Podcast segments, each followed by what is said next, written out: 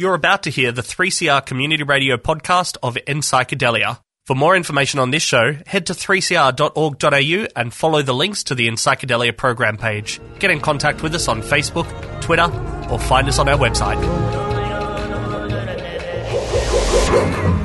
Psychedelia.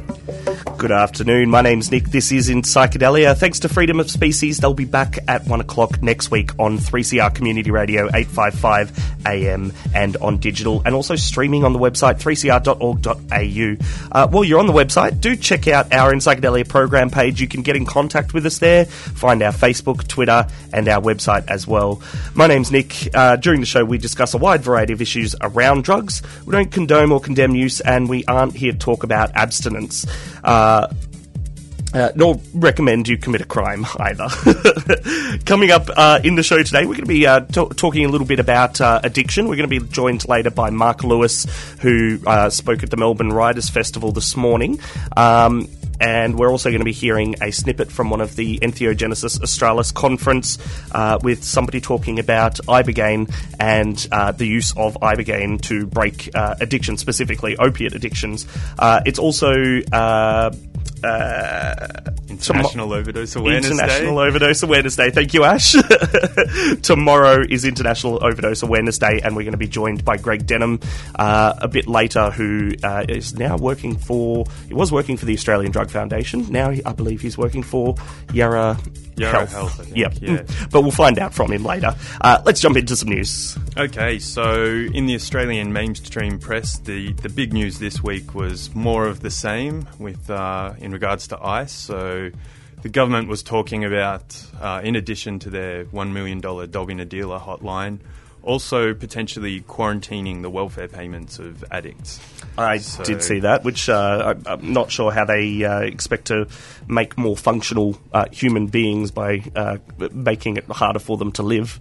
Yeah, I think uh, Scott Morrison referred to New Zealand, where the welfare services are used as a uh, kind of referral service for addiction. But I think they have a bit of a different philosophy there. Like they managed to cut their methamphetamine use in half by actually funding treatment. So Mm. Yes. I think he's only talking about part of the thing there. Yes, so, he might be forgetting something else. From the Sydney Morning Herald this week, a man named Matthew Forty. Uh, he was a low-level uh, MDMA dealer uh, who dealt the MDMA to a young lady called Georgina Bartter, who died recently uh, at, a party. I think it was about a year ago now.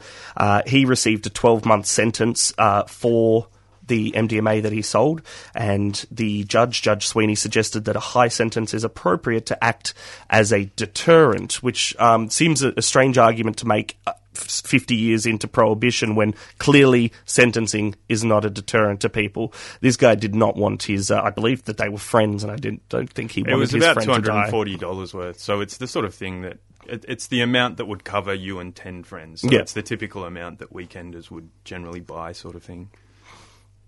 Um, so in, in response to uh, Scott Morrison's comments, there was a bit of a battle of I- ideas in the press. Um, Scott Morrison was quoted as saying, Ice addiction should not be treated as a health issue, but as a social toxin that was destroying communities. Social toxin, so that's turning it into a moral issue. So, in response to this, uh, Matt Noffs, the CEO from the Ted Noffs Foundation, has vowed to take a busload of current and former ICE users to Canberra to confront Scott Morrison over their plans. Uh, I guess that's a little bit of a you're making policy about people. How about you actually talk to them and see what they need? Uh, nothing about us without us. Exactly. ABC uh, reported on uh, changing the way we think about addiction. Uh, it was reporting on Dr. Gabor Mate's work on how the brain is shaped by experience and how childhood trauma is one of the biggest risk factors to substance abuse problems in the future. And there was a strong correlation there. Interesting article. The uh, Murdoch Press reported um, some of the government's so-called independent analysis has found that their terrible ice ads that they were screening have had an impact where uh, half the kids who saw the federal government's ice ads vowed, uh, said that they would avoid the drug, and one in three parents who saw the ad spoke to their kids about it. So they're reporting that as a positive, but it very much depends on the nature of things. A lot of young kids see something and then later in life, you know, that Yeah, might not actually reflect their behaviour. It's not actually something that actually changes the behaviour. It's just in those moments it might make. I remember when I was a kid seeing silly ads and thinking, "Oh yeah, drugs, drugs are stupid," because I believed it all, didn't understand what was going on, and and obviously the ads didn't work particularly well on me because I changed my mind after learning some things that wasn't blatant propaganda. Yeah, yeah. I think it's troubling. It's, it tends to happen where people might throw out the uh, baby with the bathwater, so to say, because so much good- of the information is bad. They throw out and, the good with and the there are good ways to educate people. You just need to be honest, and you can't be just uh, scare tactics tend to be the the worst kind of ones. Uh, Globalish.com reported on altered states of mind and what they could mean for the philosophy of self and nature of consciousness. Really interesting article.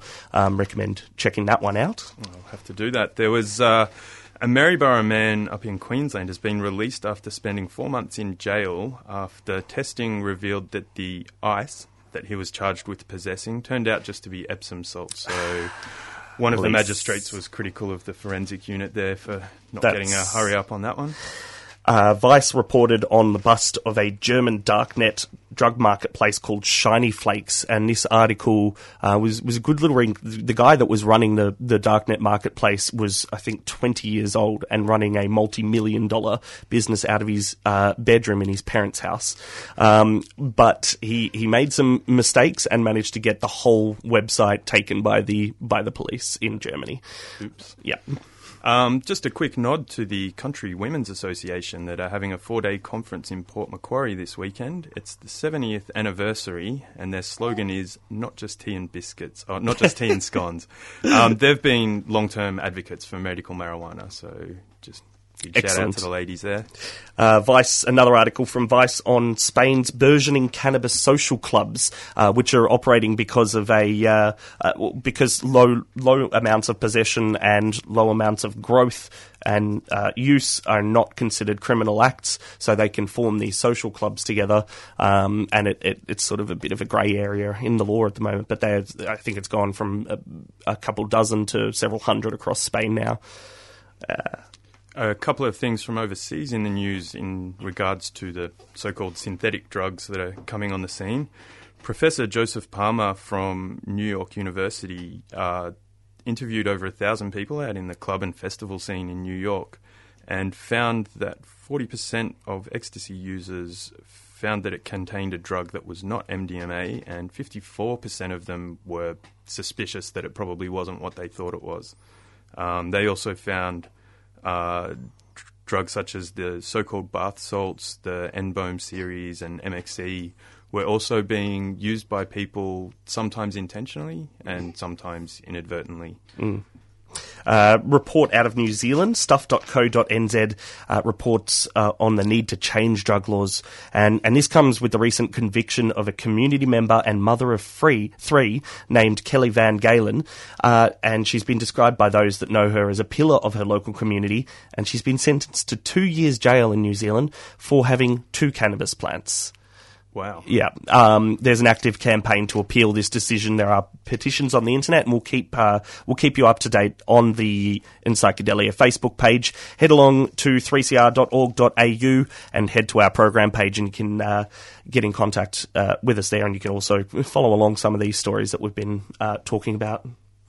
Um, all right, well, we're going to uh, have some uh, Entheogenesis Australis uh, conference very soon. Just a, a short snippet from um, uh, 2010 uh, when a man named Jason was speaking on uh, his struggle with addiction and use of Iboga uh, to overcome that. Uh, right now, this is Calicoma with Waves from the Spiralize EP on 3CR Community Radio 855 AM.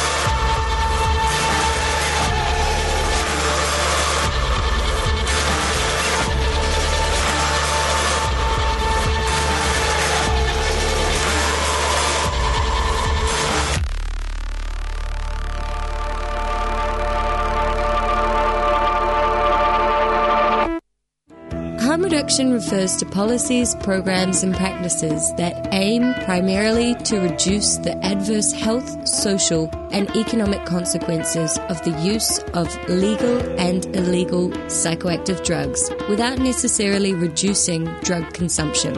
Harm reduction benefits people who use drugs, their families, and the community. If you want to know more about harm reduction in Victoria, head to hrvic.org.au. Harm Reduction Victoria is a non profit, user based, and user governed organisation which aims to educate, inform, support, and advocate for people who use drugs, their friends, families, and broader community. This is in Psychedelia on 3CR 855 AM, digital and streaming live on the website 3cr.org.au. Uh, up next, Jason uh, spoke at the 2010 EGA conference about his struggle with opiate addiction and use of the West African Tabernanthe iboga shrub, uh, which has been used for many generations uh, traditionally as a medicinal plant, and now uh, it's being explored a little bit more uh, for its addic- apparent addiction breaking properties. This is Jason, uh, Iboga slash Ibogaine in the use of addiction on 3CR. I'd like to tell you how I first found Iboga. It was about seven years ago. I was an addict myself. Uh, I had been an addict since the age of 15 years old. At the age of 15, I thought I was a man. I had a 27 year old girlfriend, and because of this, um, I was allowed to uh, go on the methadone program um, uh, in Surfers Paradise. The doctor had to get special uh, permission from the health department to actually put me on this program.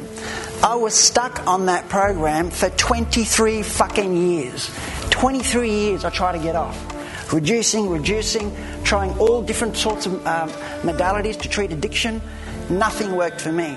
Nothing worked for my sister. Nothing worked for my brothers. Uh, the whole family was addicted. And then uh, at age 38, after having lost my brother, I was, uh, you know, not a suicidal type of guy, but I wasn't interested in living like that anymore. Uh, being addicted, trying to get off. So at 38, I thought, okay, I'm just going to throw myself into some cold turkey detox somewhere. And I contacted this guy uh, who had a rehab, and he um, said, You've got to detox before coming here. I said, Well, what's the point of that? That's why I want to come there, is to detox. He said, There's two things that I know of the rapid detox method, which is very hard on the body, and another one, a controversial Ibogaine. So I joined the Ibogaine list, Mindvox, and um, three, four months spoke to people that had done it, thinking of doing it, providers, and then decided to go to uh, Holland and do an iboga treatment. I remember when I arrived there, I was panicking. I was so scared because I didn't know what to expect. Um, and then once I ingested my first uh, um, iboga, I relaxed. My withdrawal started to go away. Um, I had a beautiful, fulfilling experience through it as well, uh, which I came out of feeling very full, whole, complete. Um, the, the, the medicine filled my heart with love. It actually pulled my heart out and twisted it inside out, and then it came back, and the big golden jug of honey was like liquid love just poured into it until it just overflowed like treacle. It was a wonderful experience. I came out of it feeling uh, very full. uh, since then, um, you know, it seems to be that when the opiates leave your body, you start vibrating at a different frequency and start attracting different things. So I've found a beautiful wife who I'm married. I've got a good house and I'm now living a normal life that I couldn't have expected to live had it not been for Iboga or Ibogaine. Uh, what I'd like to do is um, just go through a PowerPoint slide uh, to show you the effectiveness of uh, Ibogaine. And if I get stuck here, uh, Ken, who's an associate professor of neurology and psychiatry at the University of Medicine, will jump in and give me a hand. Thanks, Ken the clinical use of Ibogaine, given most often for opiate detoxification and also for dependence on other drugs such as methamphetamine and cocaine. Most effective for opiates, because with the opiate you have the withdrawal, the Ibogaine takes care of the withdrawal. Typically administered as a single oral dose in the range of 10 to 25 milligrams a kilo of body weight. Now, here I'm talking about Ibogaine, which is just the one alkaloid, not Iboga. Advantages attributed by those who have been treated with Ibogaine are higher tolerability relative to other standard treatments for acute opiate withdrawal and post treatment interval of diminished drug craving that may last days to months, sometimes a year or more. Now, if someone is using a gram of heroin, they have an Ibogaine treatment, the next morning they have a gram of heroin, they're going to die. So what it does is it takes, it resets the receptors to a pre-addictive state, like you weren't addicted in the first place. So you have to be really careful with that. Low dose protocols involving repeated administration of 10 to 50 milligrams a day are becoming increasingly common, particularly for the treatment of stimulant dependence. Evidence for effectiveness. Reports from people who have taken Ibogaine. Consistency among reports of treatment experiences and outcomes. The strongest attribution of efficiency is for the indication of acute opioid detoxification. Variable interval of reduced drug craving following treatment, often on the order of weeks to months. So, someone has this, the, the medicine. Uh, for example, if you put someone in a normal detox center for a week, they come out of it, although they're not physically sick, they're craving badly. Uh, they want to go out there and use. You know, they're not sick. So it's like it's uh, Iboga deals with this on a few different levels, not just the physical addiction. It deals with it spiritually, uh, emotionally, and probably on other levels that uh, we still don't know about. The reports of individuals who have taken Ibogaine may have mechanistic significance. Descriptions of panoramic memory and oneiric state, which is a waking dream state. Um, I've, i had a friend once that wanted to call it a remogenic, you know, because Ibogaine, you don't open your eyes and see things move and, and beautiful colours, and it's a waking dream. So when you close your eyes, you go into a waking dream like trip. Uh, you've got one foot in this world and one foot in the other world. So it's uh, not a psychedelic as such. Published Ibogaine case studies. One paper describing 33 treatments for opioid dependence, complete resolution of withdrawal signs in 88%.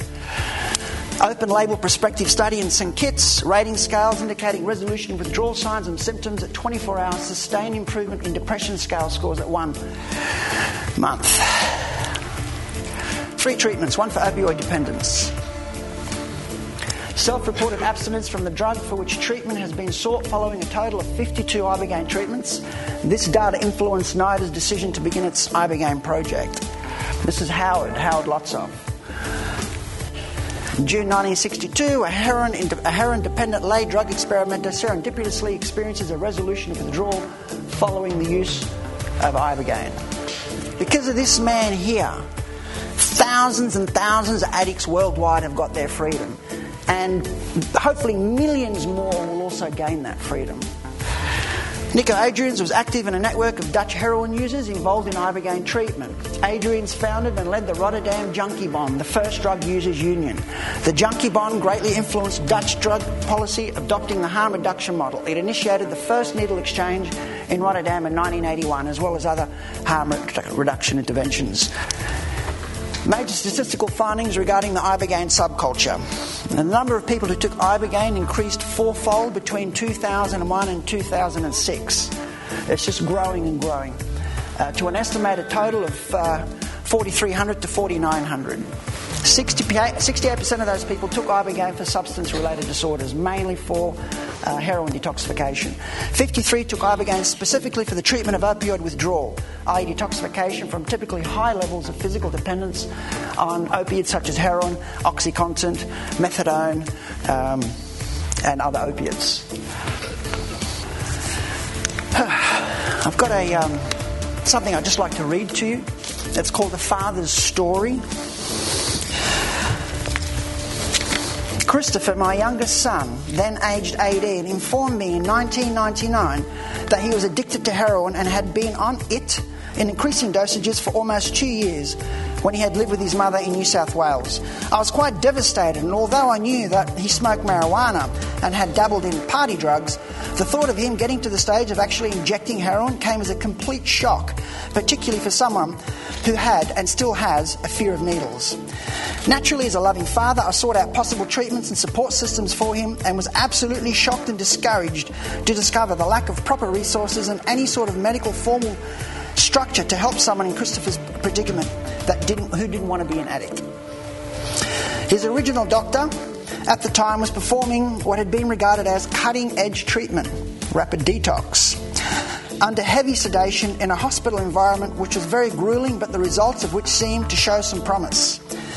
What followed, however, for the next 10 years was a vast array of treatment options supervised by the doctor, ranging from psychological counselling, naltrexone treatments, further stays in hospital, undergoing slow supervised detox, naltrexone implants, sub- Subutex, Suboxone, and finally methadone. He did it all. For anyone who is reading the story, they will probably be only too aware of what accompanied these 10 years was an absolute hell of thefts, lies, complete lack of trust, scams, deceit, drug dealing to support his habit, paying off debts and drug dealers, getting some of my prized possessions out of the pawn shops, out of Richmond, some for the fifth time. Family disruption and anger, and the ever present danger that Chris's next hit could kill him. The experiences at attending the doctor's clinic over a 10 year period made me aware of the huge social problem that is out there, and to all extent and purposes are, are largely ignored by our so called medical system, which is clearly failing us all. Christopher had been clean in 2008 and part of 2009, but when he returned to Melbourne in 2009, the roller coaster started again after he met one of his old Vietnamese dealers at a job he was working on in Richmond. Earlier this year, my wife and Christopher's stepmother Susie discovered Ibogaine on the internet, and after viewing some testimonials on YouTube by former addicts, I was convinced that this must be all some sort of scam to prey on addicts and their families. It couldn't possibly be the answer, could it? After 10 years of hell? It seemed too easy, and to say that I was skeptical would be an understatement. Susie, however, continued to bombard Christopher and me with the literature and web links on Ibogaine, and after Christopher started to express some interest, it has to come from him, I decided to delve deeply into Ibogaine and its treatment options. I spoke on the telephone with medical experts in Mexico who were only too willing to give their time and often rang me back long distance, only to spend an hour talking on the telephone at their expense. Other, other Ibogaine proponents, proponent, other Ibogaine proponents were contacted mainly by email and once again, almost without exception, were willing to provide their time, knowledge, and caring assistance. Clearly, there was something here and it wasn't a scam after all, or at least it didn't appear to be. Around this time, I contacted the provider, whom I had found on the internet, and we initially communicated for at least a couple of months by email and then more latterly by telephone. The provider came across as a deeply committed and caring individual, and the decision was made to have the treatment. For the preceding days, since we had made the decision to go, I was reinforcing the point to Christopher that this was really his last chance, despite the fact that there had been many other last chances, but it was clear to me that this time Christopher really understood that this meant what this meant, as weeks had seemed almost disowned by his family after some serious breaches of family trust. The provider met up with us at the airport and we travelled to a lovely coastal location that was not only on a beautiful beach but was also calming, a perfect setting for what we all hope to be his rebirth, which is what actually happens in most cases. You feel like you're reborn. You can experience like an ego death. The providers were absolutely amazing. For the first day, we talked about our mutual experiences with heroin, whilst we waited for Christopher to start hanging out, withdrawing, so the provider could start the treatment. This took a little bit longer than we thought, and we went into the second day, but it gave us both some extra time to get to know the medicine. In the morning, I spoke with Christopher for an hour or so before he was to take his first dose of Ibogaine and left him in the care of the providers. Remarkably performed a 20, who remarkably performed a 24-hour watch, taking it in turns to make sure that Christopher was not in any distress. I was kept informed regularly by MSS messages over the next day also, but as his father, I have to say I couldn't help but worry about him even though I knew he was in good hands. On the third day, I was able to see Christopher, and whilst he was extremely tired and absolutely exhausted, I knew that I was witnessing something, something special. Christopher was very weak and had no appetite to speak of for several days after, but each day he seemed to grow stronger, both physically and spiritually. He said that after his amazing experience, which he likened to a religious awakening, during his treatment, he now felt free of his addiction. A major side benefit of this was also the fact that he gave up smoking and for some time after, for some time after, but though he is back on them, the quantity per day is nothing like what it used to be. It is now six months since Christopher's treatment, and I've just come back from Cairns, where Christopher is now living, having celebrated his 30th birthday. There are times when I was convinced that he wouldn't make it to 30, but now I can say that he's drug free. He has no urges or dreams of using heroin again, and that for the first time in 10 years, I was confident about his future. I've thought about Ibogaine and our experiences with it over that time. To describe it as a miracle cure would probably be too extreme. But what it did for Christopher was to give him both a spiritual awakening experience and his first true break in 10 years from the physical and psychological cravings for heroin. The true evil in all of this is not the poor, unfortunate dealers who traffic in this insidious drug, who are mostly addicts themselves, but a combination of the Mr. Bigs who rule the heroin trade and the politicians and bureaucrats that lack the foresight and social responsibility to effectively deal with this social disaster by thinking outside the circle rather than continuing with more of the same policies that at the end of the day have really failed to truly help anybody.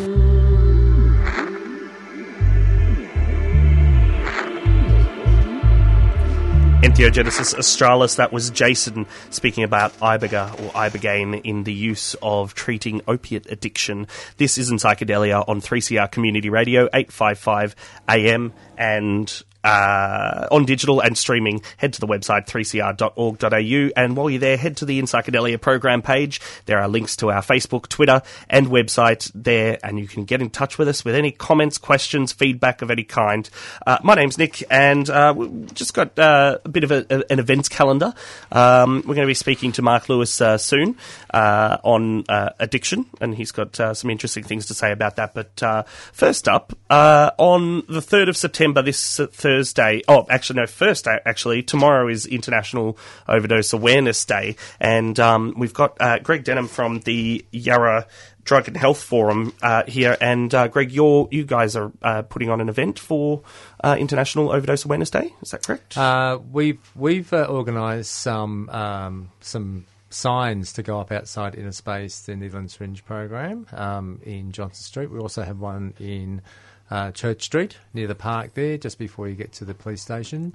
Um, I'm attending an event in the city at Living Room, which is um, also an event for um, International Overdose Awareness Day, and there's also an event in um, Inner South. Um, uh, health centre, which is um, being attended, I think, by um, one of the ministers. So, oh. Yeah, so uh, there are events uh, all over uh, Melbourne, in fact, all over the world, of course, because it's an international mm. event, which was started here in Melbourne uh, by Sally Finn from the uh, Salvation Army about uh, 15 years ago. Right. And um, it's gone international. So um, there are lots of things happening. There's a website that's been set up which you can go to to see what's happening um, in an area where you live. And is that, uh, do, do, you know the URL of the website off the top of your head? Or th- we can post a link later. Yeah, if you Google International Overdose Awareness Day 2015 Melbourne, you'll find it, it comes up. And, and there's some, um, you can also post some uh, comments, uh, your thoughts about. Um, you know the, the, day, but also there are a number of posts there from people who've lost people very close to them, and um, yeah, it's well worth taking the time to read what people have said about you know, losing their um, son or daughter or someone close to them. Absolutely. Um, also, so that's happening tomorrow, uh, 31st of August, International Overdose Awareness Day. Uh, on the 3rd of September, this Thursday, uh, there's a debate uh, down in Frankston at the Arts Centre.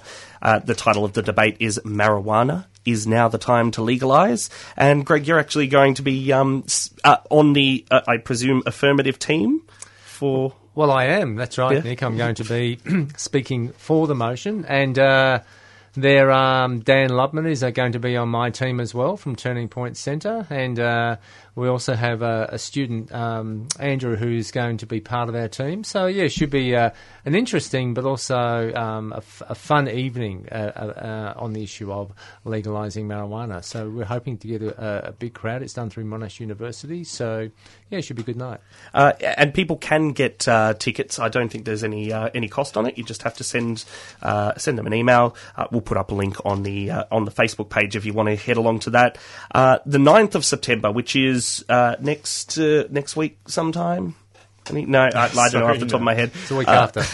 Johan Hari uh, is coming to Melbourne. Uh, he's the author of the book Chasing the Scream and will be speaking live at the Melbourne Convention and Exhibition Centre with a panel discuss- discussion afterwards. And tickets are selling fast for that one. Uh, the early birds are out.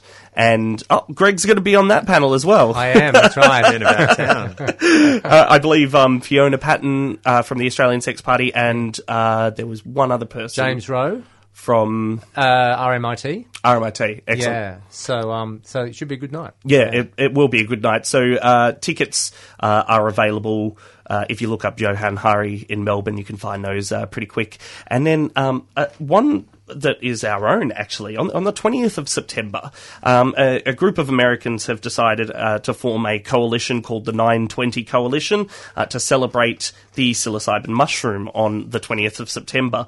And we're actually going to be having our own event here in Melbourne, put on by us, by the radio show. We're going to be uh, holding that at the Fitzroy Beer Garden uh, from 3.30 uh, Sunday afternoon on the 20th of Sep- September, straight after the radio show. Uh, I'll, I'll have some more information about that soon, but it looks like we'll have somebody uh, talking about uh, the local uh, Australian species of psilocybe mushrooms. Uh, we'll also have some books for sale on, on mushrooms. Uh, we'll have some music and hopefully a little art exhibition too. So it should be quite a interesting event. I'll have more details for that soon. Uh, this is 3CR Community Radio, 855 AM on digital and streaming live at 3cr.org.au. You're listening to In Psychedelia. My name's Nick, and uh, on the phone uh, we have Marc Lewis, who uh, spoke about addiction at um, the Melbourne International Writers Festival. He was speaking this morning at Fed Square. Ash, I believe uh, you were there. Yeah, I was there. It was an excellent talk. Yes, and, and Marc, your talk was on um, addiction, and, and you're taking a different uh, approach to uh, understanding addiction. Uh, can you tell us first what what the generally accepted model of addiction, the medical model of addiction, is? Yeah, the prominent model right now is, um, uh, yeah, it's the medical model. So the idea that addiction is a disease, uh, it's defined as a chronic brain disease um, by the, the current generation of researchers, and, and uh, it's mostly um, overseen by the medical community, the psychiatric community, and medical researchers and so forth. That's the predominant model. So, wh- what are you uh, proposing as an alternative, or as an alternative to uh, understanding the issue of uh, substance use disorders or addiction? Right. So what I'm saying is that uh, no, it's not a disease, and there's a number of scientific reasons why it's it's not only lazy but incorrect to describe it as a chronic brain disease. And I, I've been doing neuroscience for the last 15 or 20 years, so I come at it from a neuroscientific angle, and I say, look, we agree on the findings, we agree on the data that there are brain changes um, that accompany addiction, but I interpret those as learning, as changes that are due to uh, deep accelerated learning processes, learning highly salient, hi- highly motivating uh, um, behaviors and thoughts that go with them. And that's how I interpret the data. And then I, I kind of flesh that out with stories about um, rather detailed biographies of addicts and what they've gone through, and look at how the various brain changes in addiction correspond with their experience but without ever having to dip into medical um, uh, terms and medical philosophy and medical uh, analysis because I just don't think that fits. Yeah, I think uh, one of the interesting things that I found in your talk today was the, the slide that you showed about the recovery of the grey matter in the, the prefrontal cortex after six to Right. 12 months of uh, abstinence. It's kind of like your Right. brain kind of recovers, but along with that, maybe kind of brings the shadow of the addiction along with it. So it's not like your brain's made new, it's just kind of refreshed, Right. but it has this memory of, of the addiction and the triggers, you know, that go along with that. Yeah, so I see addiction as a deeply learned habit, and most of the most of what we learn becomes solidified, concretized in the brain and in the, and in our behavior in our in our mind, and so they become habits. I mean, language is a habit, and parenting is a habit, and your religious beliefs are a habit, or lack thereof is a habit. All these things become stabilized. Addiction is another example of a habit, but one that runs very deep and is hard to break for various reasons. But um, but yeah, so people do recover, and the changes in the brain uh, can be overwritten by a new set of changes in the brain because there's a fair bit of evidence that the brain never stops changing. It's meant to change. It's designed to change. And it changes in addiction and it changes when people come out of addiction. And yet, as you say, there's still a trace. There's always imprints or footprints in the, shall we say, in the circuitry of the brain, um, even though uh, you've developed new skills, new habits, new ways of thinking that bypass the addictive habits, the, the addictive uh, uh, um, organization of your of your of your thinking and your actions. There's quite a um, uh, an interesting philosophical point that I think uh, uh, treating addiction in the manner that you're describing is quite different from treating it as a uh, as a as a medical disorder because one feels like uh, the agent in the equation, the person who is addicted is um, is lacks autonomy. They they have been overcome by that drug. That drug now possesses them uh, with whatever its Right. its spirit of controlling their their habits is. Right. Well, well, the way that you're saying it is, uh, you're saying that no, you still have the the power. Uh, essentially, I think there is a is is there a, a, a, a an interesting philosophical point to be made in there. Yeah, really, actually, very interesting. It, it I mean, this is exactly what Nora Volkow, the present head of NIDA, and it was well known for um, hammering home the message that addiction is indeed a disease. And she actually calls it a disease which robs people of their will, because this is a disease that, that uh, yeah, that takes away people's willpower, people's capacity to to um, to choose or to make decisions. So, but so, so then you get this issue of disease versus choice. Is addiction a disease or is it a choice? Well, I'm not saying that it's a choice in the sense of a simple choice like whether to take, you know, the freeway or whether to go through town and in your way to somewhere. It's it's a because choice itself is a complicated thing and it's difficult to understand. How much does choice itself involve habits, habitual ways of thinking? How much does it involve uh, novelty? How much of it is actually, you know, under the guidance of your intention, or how much of choice is, you know, is, um, shall we say, comes about by virtue of, ha- of, of habit, context, previous associations, uh, uh, you know, this, and then that gets to the philosophical question of, well, what is free will anyway, and is it such a thing? In a deterministic world, in a deterministic universe, then doesn't one state just follow the next, uh, the preceding state? And doesn't that happen in the brain? Because the brain is a physical system too. So where do where does the self, where does intention ever come in and change this cascade of events? Exactly. And I don't, right. So I, yeah, and I don't get deep into that philosophical issue because it's very tricky in itself. But rather, I kind of go with the, um, the idea that however we define free choice, there there are at least points along the way in which we can nudge our, our habitual um, uh, the, the path that our brain is on, so to speak, that fatalistic we can nudge it in one direction or another. And people do. People say, okay, I wanted to go this way, and they work hard. They do something. They develop some habits. They learn some tricks, and guess what? It changes. It changes paths. It changes tracks. They're on a different lane. They're on a different route. You see what I mean? So that's one way of, without getting lost in the philosophical debate about free will, you can still talk about the capacity for empowerment and choice and some ability to to um, push yourself in the direction that you want to go. exactly. There was something that I wanted to ask you about in relation to really strong kind of peer bonding, like intimacy, and, and like I've heard you use that as like a metaphor for addiction, like highly motivated behavior, where where there's Yeah. somebody that we're attracted to, and it's like we almost become addicted to that person, and the way that Yeah. in our society, the first instinct for people when they when they're kind of meeting somebody is to alter their state, like have a coffee, Is- have a what? beer, is to Yeah. alter their state. So you know, even if I that's see. just a coffee or a beer, or they smoke a joint together, and like Yeah. I, I wonder if you'd thought much about the way that that kind of interacts, particularly Sure. with your own experience of addiction, and you kind of get this trigger where the person that you're with is the person that you hit that altered state with. So it's it's kind of like a constant trigger sort of thing for your addiction. I never thought about it that way. It's really interesting. Um, so you're saying there's kind of an over, overlap or conflation between the attraction to people and the attraction to getting high in some way. Yeah, I mean, like even for myself, when I've uh, been addicted to tobacco at times in my life, like often it's because I've smoked a joint with somebody that I've hooked, uh, not a joint, well, maybe a joint or, or like a cigarette with um, with somebody Yeah. that I've been spending time with. So these are the kinds of associations that I was that I meant. Um, strong associations that actually, you know, guide behavior this way and that, just, based on very little.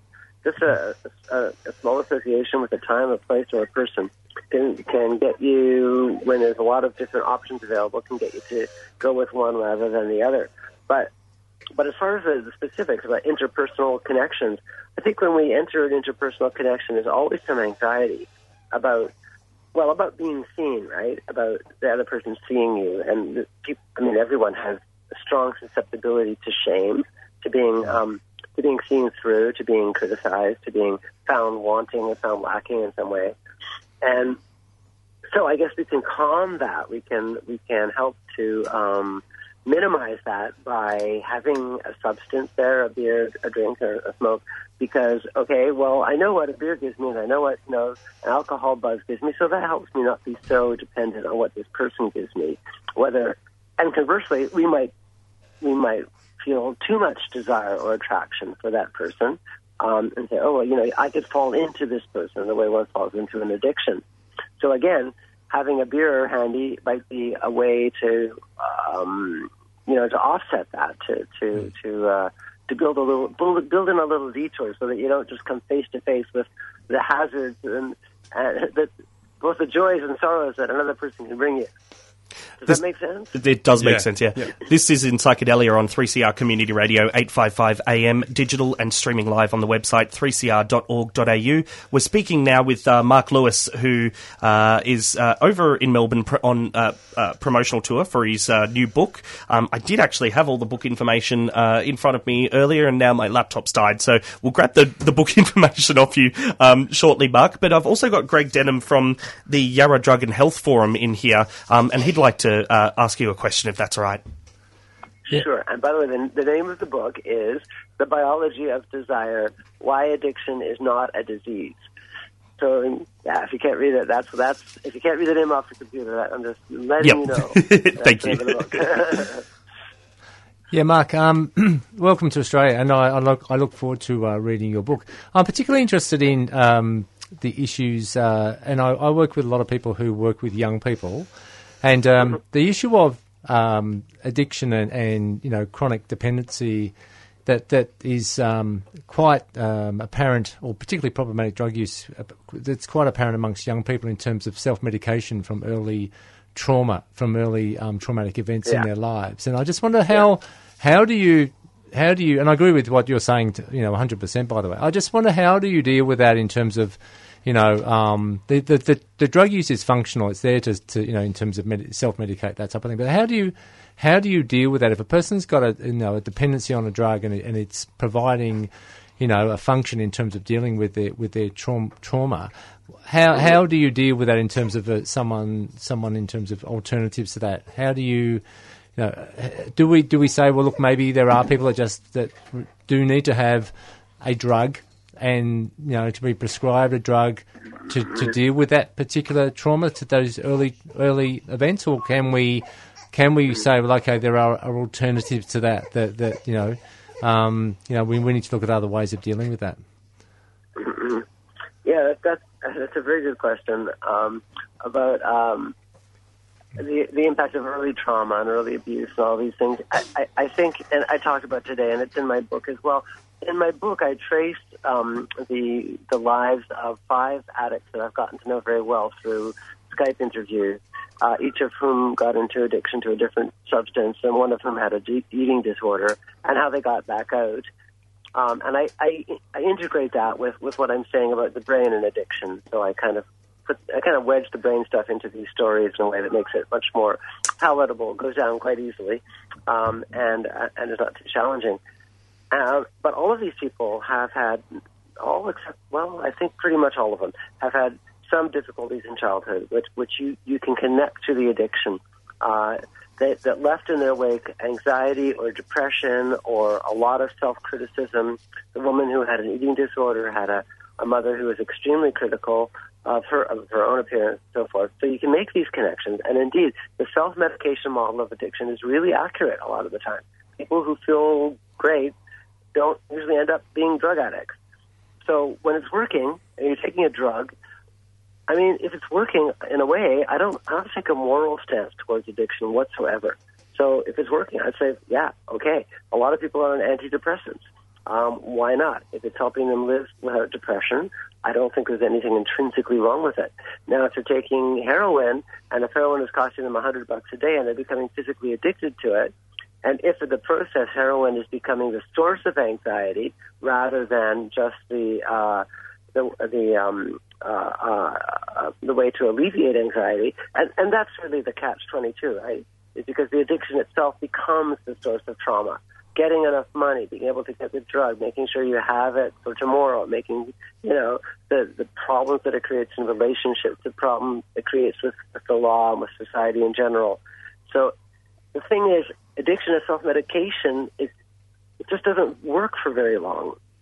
And how how then do you deal with it? Well, okay, so why is it okay to get antidepressants from your doctor but not get you know powerful opiates that might also make you feel better? And there's no good moral reason for that. I think it's somewhat arbitrary. It has to do with the history of the war on drugs and all that stuff, and the way the way Western the Western world has come out.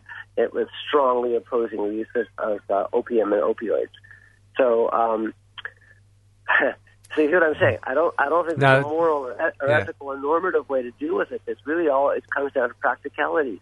If you're in England, you can get heroin just because you're a heroin addict. You can get it from your doctor. And okay, if that allows you to lead a more normal and content life, I don't see anything wrong with it. But in most countries, in most parts of the world, it's just not possible. It doesn't work. No, I agree 100%. Thank you, Marc. We uh, haven't got much time left, but I wanted to quickly touch on something. Uh, earlier in the episode, we were listening to uh, a, a someone who was a, a an opiate addict for 23 years, had been on all sorts of programs to try and get off, and uh, managed to get off opiates uh, because of ibogaine treatment. I was wondering what your uh, thoughts are, or if you've uh, read much about uh, using various psychedelics in the treatment of various kinds of addiction. Um, oh, you need you need the room. Oh. Sorry, I'm just. Uh, That's right. Yeah. um, um, ibogaine. Yeah, well, I've heard a fair bit about ibogaine, and uh, it's. Um, I don't know much about it personally. Um, ayahuasca is another one of these these powerful drugs that help people deal with, with maybe their addiction in a different way. Um, but yeah, hey, whatever works. I mean, you know, uh, being being addiction is miserable. It- It's just miserable. Being an addict is is not fun. It's a form of suffering.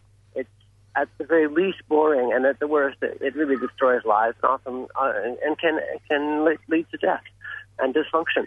I mean, really serious dysfunction. So whatever works. If ibogaine works, yeah, do it.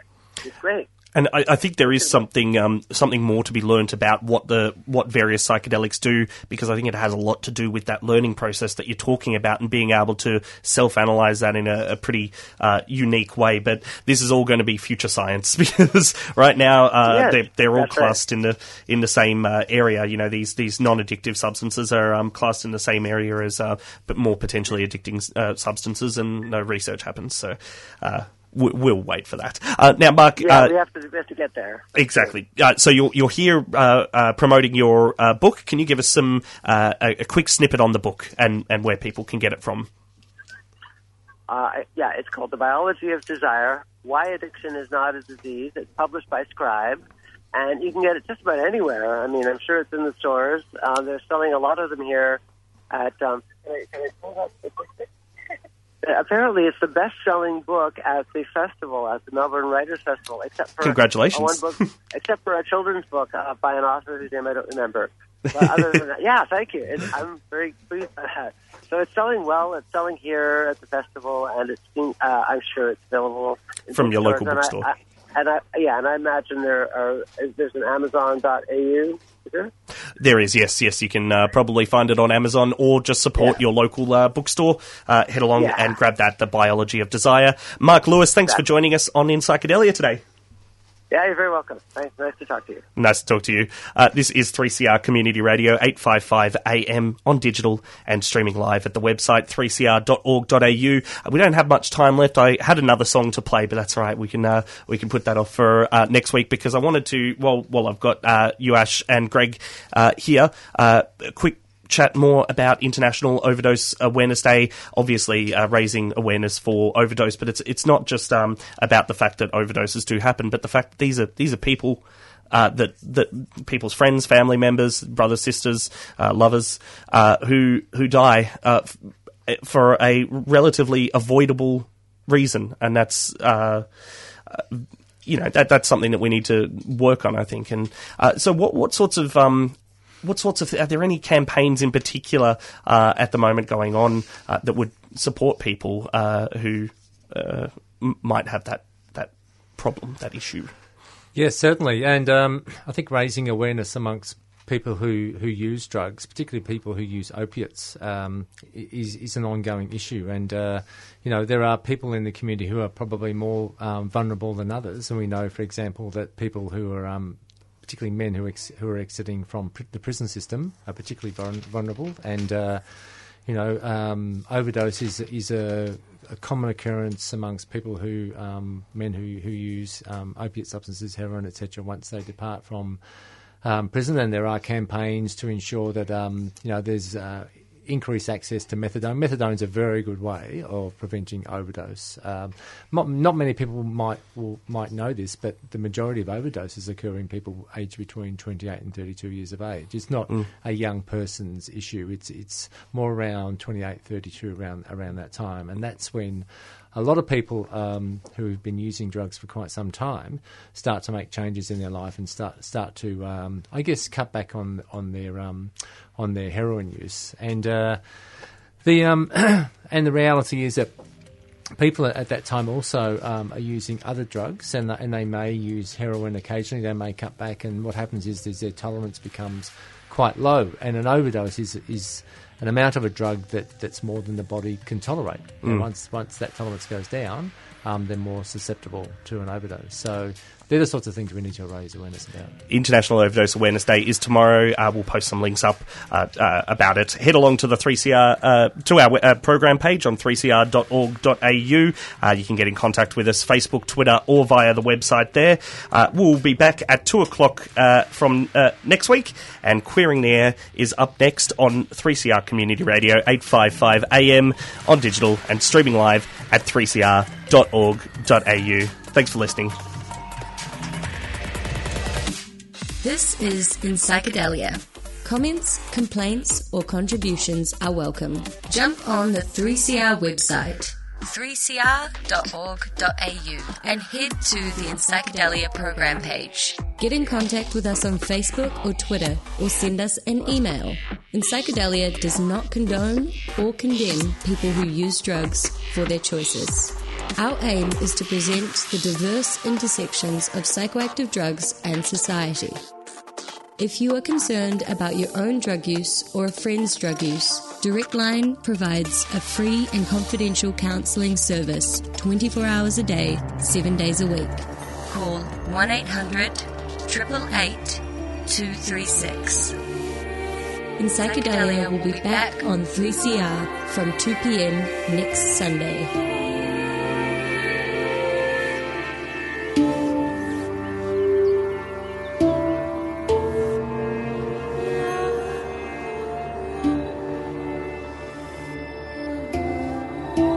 You've been listening to In Psychedelia, a 3CR community radio podcast. For more information on anything you've heard in this program, head along to 3cr.org.au and follow the links to the In Psychedelia program page.